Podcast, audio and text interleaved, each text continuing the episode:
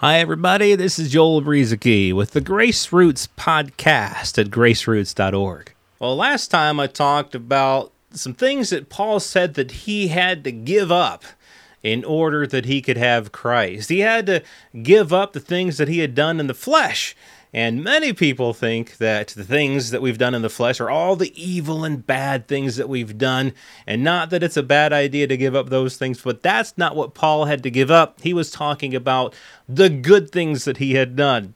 In fact, he was talking about his heritage as a Jew, and he was talking about his spotlessness and blamelessness when it came to keeping God's holy law. He said he had to give that up in order that he could have Christ. I just wanted to talk a little bit more about some of the things, some of the places where Paul talked about this uh, some more, like in Romans 6 and 7. Really, throughout the book of Romans and throughout the book of Galatians, Paul's talking about the law and how we're dead to it. Well, Paul did bring up the example of covetousness. And that right there goes to show that Paul was indeed talking about the Ten Commandments. A lot of people say, well, Paul, when he said we had to die to the law and we're not under the law, he's talking about all those other commandments. You know, there were 613 commandments in the Old Covenant, in the Old Testament, and and uh, Paul wasn't talking about the moral law, the Ten Commandments. He was talking about all the other ones. Well, no, Paul was talking about the Ten Commandments because in his talking about being dead to the law, he brought up covetousness. He said, "If I would not have," no-, he said, "I would not have known covetousness." If the law had not said, You shall not covet. Now, so Paul now knows what coveting is.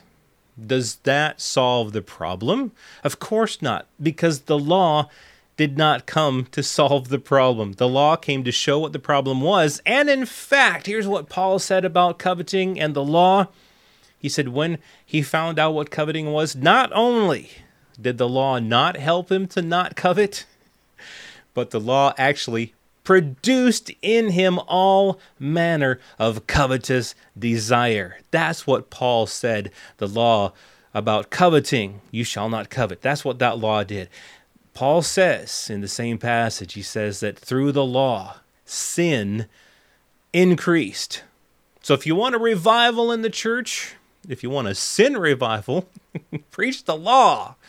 Keep on preaching the law, sin revives through the law, but through grace, righteousness, and life abound. So if you're looking for life, get yourself out from under the law and turn yourself over to God's grace. And the truth is is that for believers, we who are in Christ, we are under grace. So it's more of a mindset that we need to get fixed. You know, we need to realize that in Christ we are under grace. We're not under law.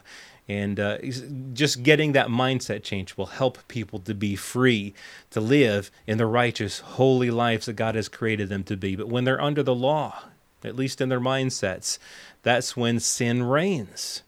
But great, when grace abounds, righteousness and life abound.